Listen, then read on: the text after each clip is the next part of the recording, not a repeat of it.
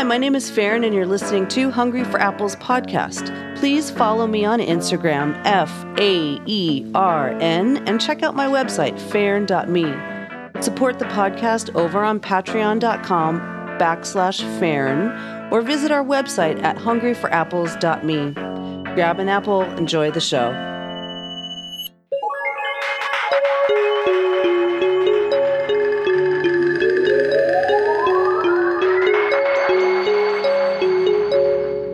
What's up? How's it going? Welcome back to Hungry for Apples podcast with your host, Faern. Hi, that's me. Hi.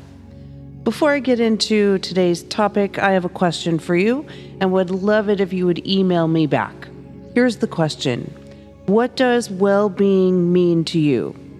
Email replies to hungryforapplespodcast at gmail.com. If you listened to the last episode, you might have noticed there was an interview and at the end of the interview, I asked Francesca this question. And while I was doing that, I was thinking I could ask you that question. So there it is. What does well being mean to you? Email me back. Email me back as if I sent you an email. Anyhow, email me back. Hungry for Apples podcast at gmail.com. For today's topic, I've been thinking about something kind of simple, but it can be complicated as most simple things can be. And it is comparison and um, all the different ins and outs of comparison. You might think this sounds mundane. I get it. It kind of does a little bit, but it might be affecting our lives more than we think. Is it bad, really? No, not directly. I don't think that it is. But it can really easily turn into uh, turn into something not so cool. I mean, there are obvious ways, right? I mean, think about comparison. The easiest are the easiest ways to see how it could be a bad thing were are the big ones, right? Houses, cars, having to always have the new phone, all of that kind of stuff. But there might be physical things. I mean, I would assume that in the fitness community, there's a muscle mass thing, or maybe maybe hair color, or what about the tan? I mean, I don't think a hair color thing is part of the fitness community, but the muscle mass thing might be. I mean, comparing comparing weights you know, how much weight you can lift, all that kind of stuff. I think there's a lot of comparison happening there. I mean, these seem to be glaringly obvious. I, maybe they're not so obvious to you. It depends on what kind of life you're living. Maybe you have a different kind of lifestyle and it is showing up in a different way. That's fine. I mean, I don't know how you live, so try and expand a little bit and think about the different ways that this might apply to your life. I mean, the root of this might be a very fine line, right? A very fine line between liking something because you actually like it and having to have something because so and so has it, right? Or wanting to be better than someone or something like that. I get that most people will jump on ego for that. I mean, sure, but everyone has an ego, and not everybody has this competition thing going on for them. Everyone has a different way of approaching these types of interactions with themselves and with other people. For um, one thing I think is interesting is if you think about if you think about where this came from, why do we compare, right?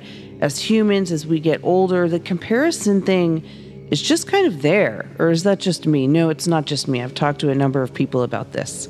In fact, Josh and I were just talking about it the other night. We were talking about where it came from.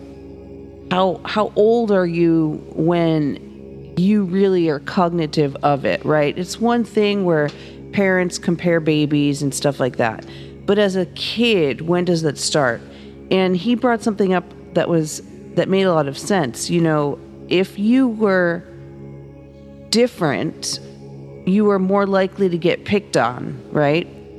So kids all wanted to have the same shoes and the same shirts and the same pants or wherever it is you grew up so that they didn't stick out, so that they didn't get picked on, right?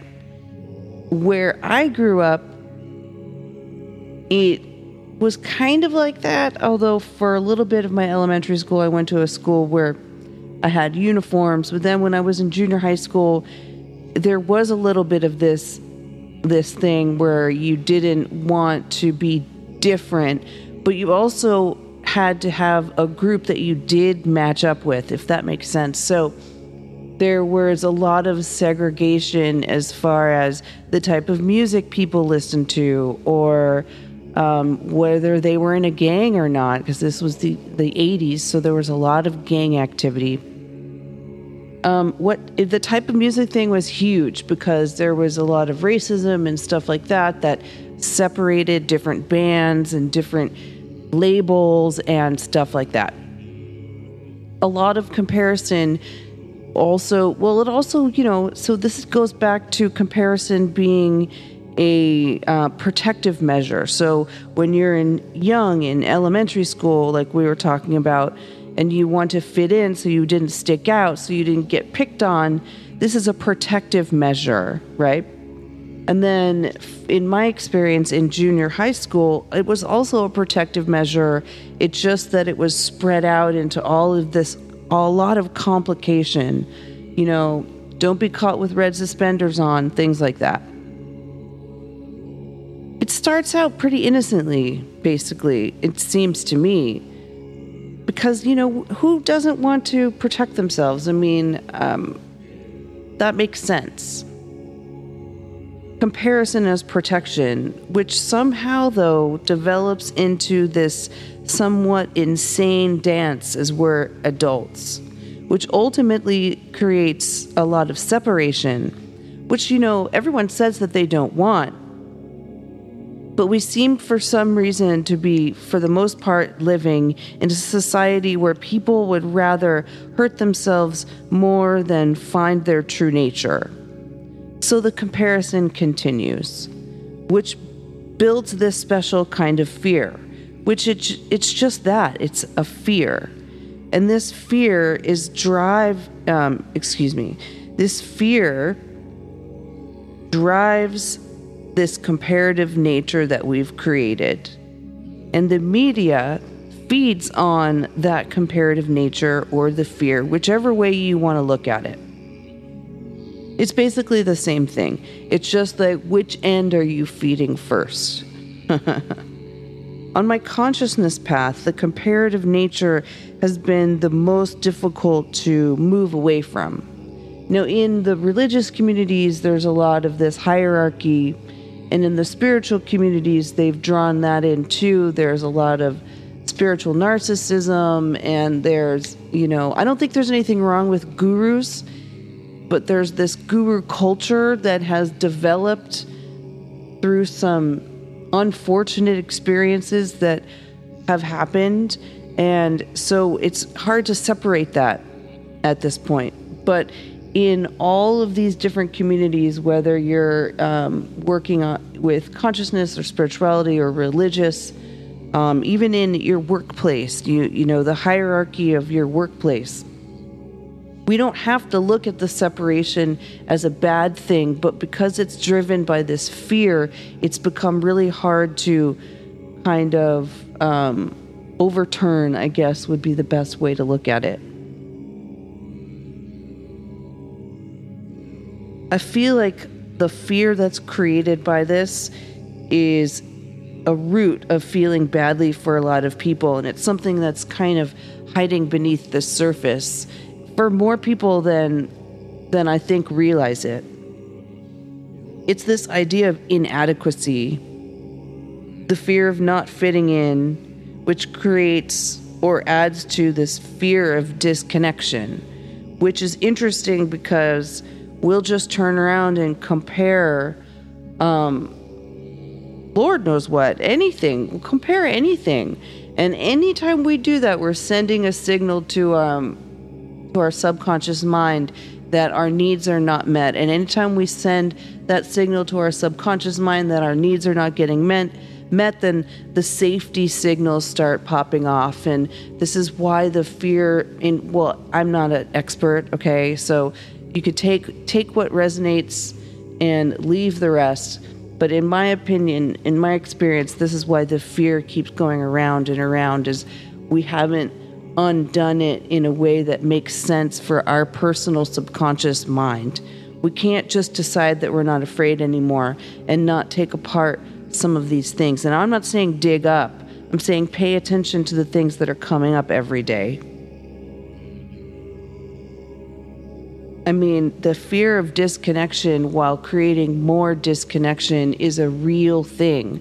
It's very interesting to me to hear how, I mean, I've done it myself. This is not me judging. This is me looking at my own personal experience, but also seeing how other people are dealing with it. Everyone doesn't want to be disconnected, yet we consistently go through the process of disconnecting, whether it's the phone or not answering text messages or um, maybe not calling people ever or something like that. I mean, we all live different lives. Um, I just know that for most of us, there's a fair amount of disconnection happening instead of looking and finding our true nature. Here, try this for a day or two. Take notice of all of the comparisons. See what comes up most for you. Is it judgment? Is it spending, eating, type of water container, making room on the bus, which things come up for you the most? Take notes if you want. Maybe have a little notebook. So it depends on how you go about your day. Maybe have a little notebook and write down some notes as you go through the process. Watch how much comparison you allow in your day. Notice how it makes you feel. Make adjustments when possible. You know, just because you go through a thought process of comparing and judging or whatever it is, I mean, we're talking about comparison, but these all fall under a very similar line. Um, just because you go through the thought process of that doesn't mean that there's something wrong with you. It's acting on it that starts to cause the problem, if you get what I'm saying.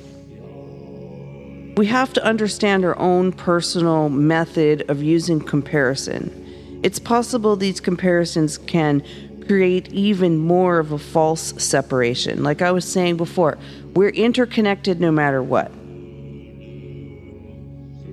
But for some reason, we're hell bent on being disconnected.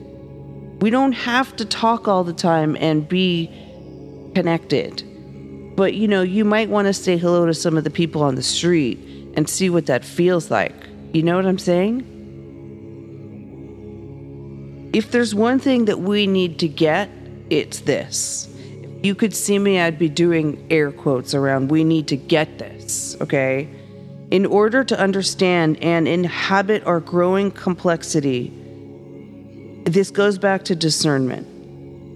So that came out a little bit funny, but what I'm trying to say is we need to understand the way that we negotiate with ourselves, the the different comparisons we allow in, the ways we choose to not look at something. Maybe we're a divergent person. Maybe we look over here instead of over there.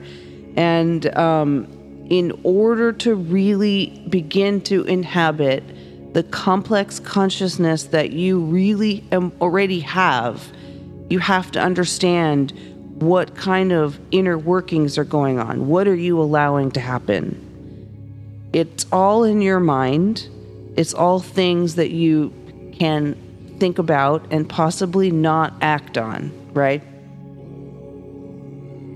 This is where that whole discernment thing comes in. The, our intuition comes from one place, the discernment comes from another place, and the ability to act comes from yet another place in our body, I'm saying. And if we don't understand how to work together with all of these different sections, it's really challenging to have discernment. And discernment is basically making wise choices for our future, right?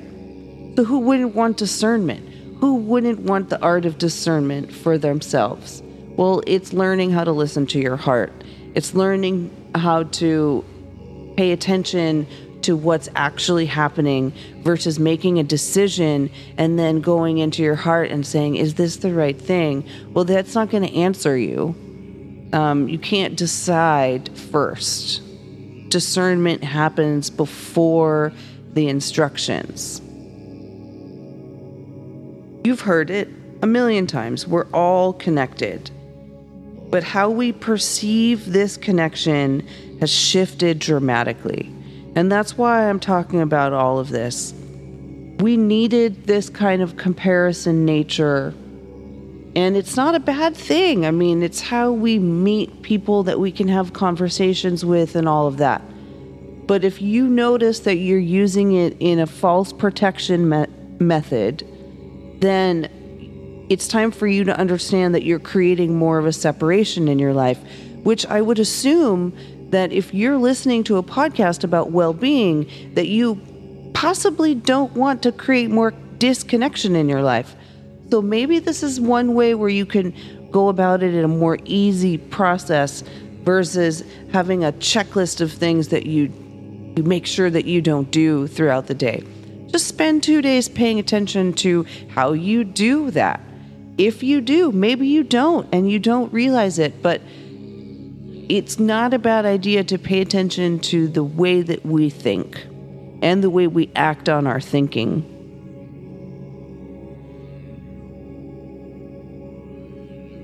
How we interact changes. The need or habit to become entangled in other people's lives or things or problems can actually be eliminated and this doesn't mean that the problems go away. It means that the way that we perceive them changes. You actually might surprise yourself. I've surprised myself a few times where normally I would get really into something with someone, whether it's discussion or whatever you want to think about.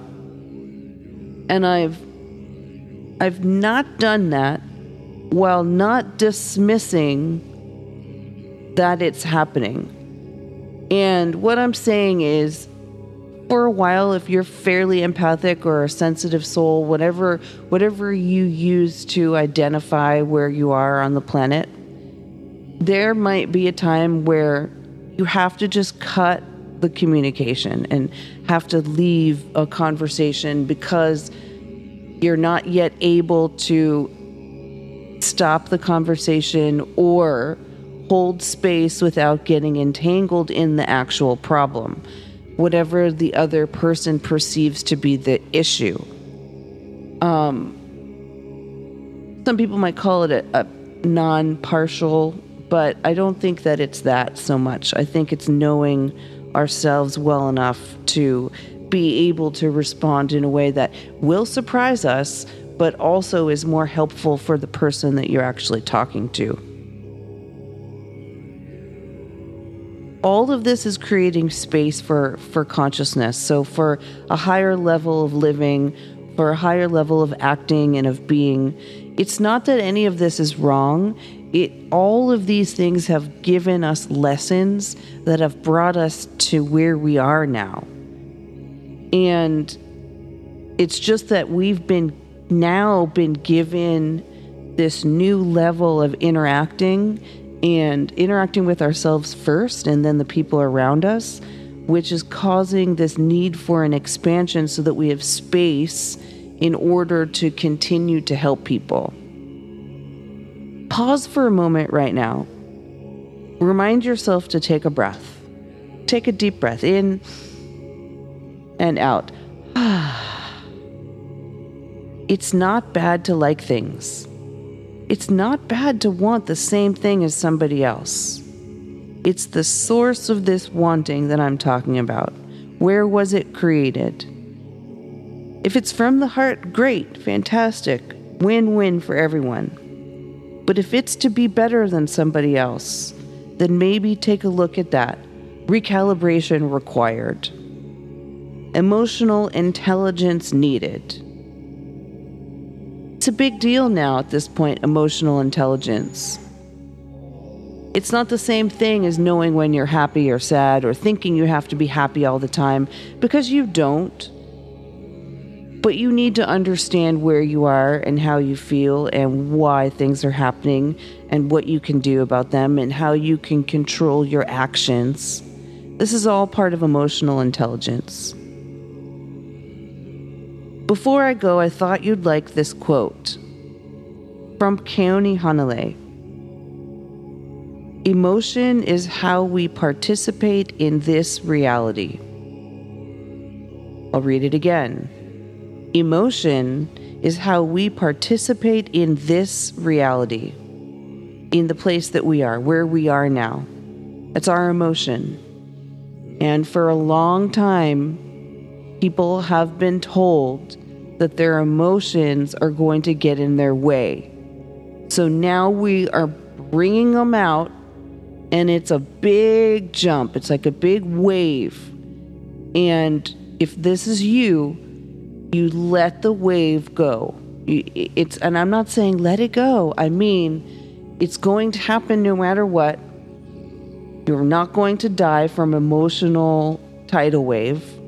It might feel like that, not to scare anyone, but you know, you might have to cry and stuff. That's what I'm talking about.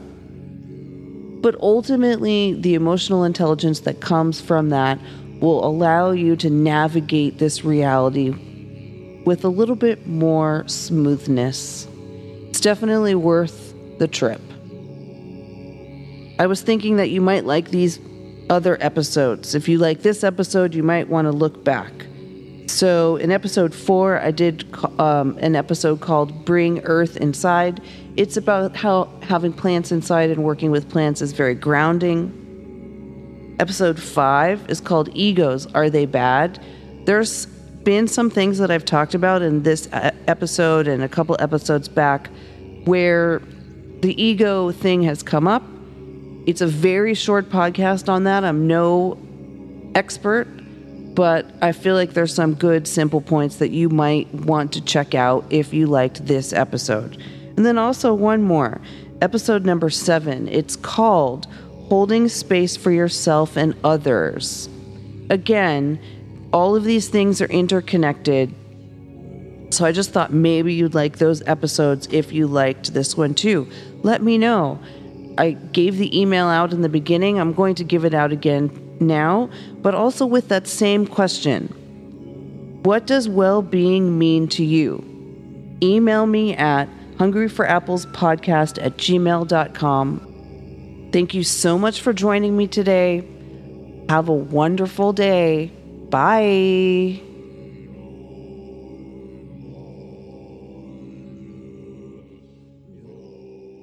All right, that's our show for this week. Thanks for listening all the way through. If you enjoyed the podcast, please consider a small donation over at patreon.com backslash Faern, and feel free to reach out to me on Instagram, F-A-E-R-N, or if you have any questions, check out my website, faern.me. You can contact me there. You can see my class schedule and upcoming events. Again, you've been listening to Hungry for Apples with your host, Faern. I'm just feeling it out. Thanks for listening. Until next time, bye.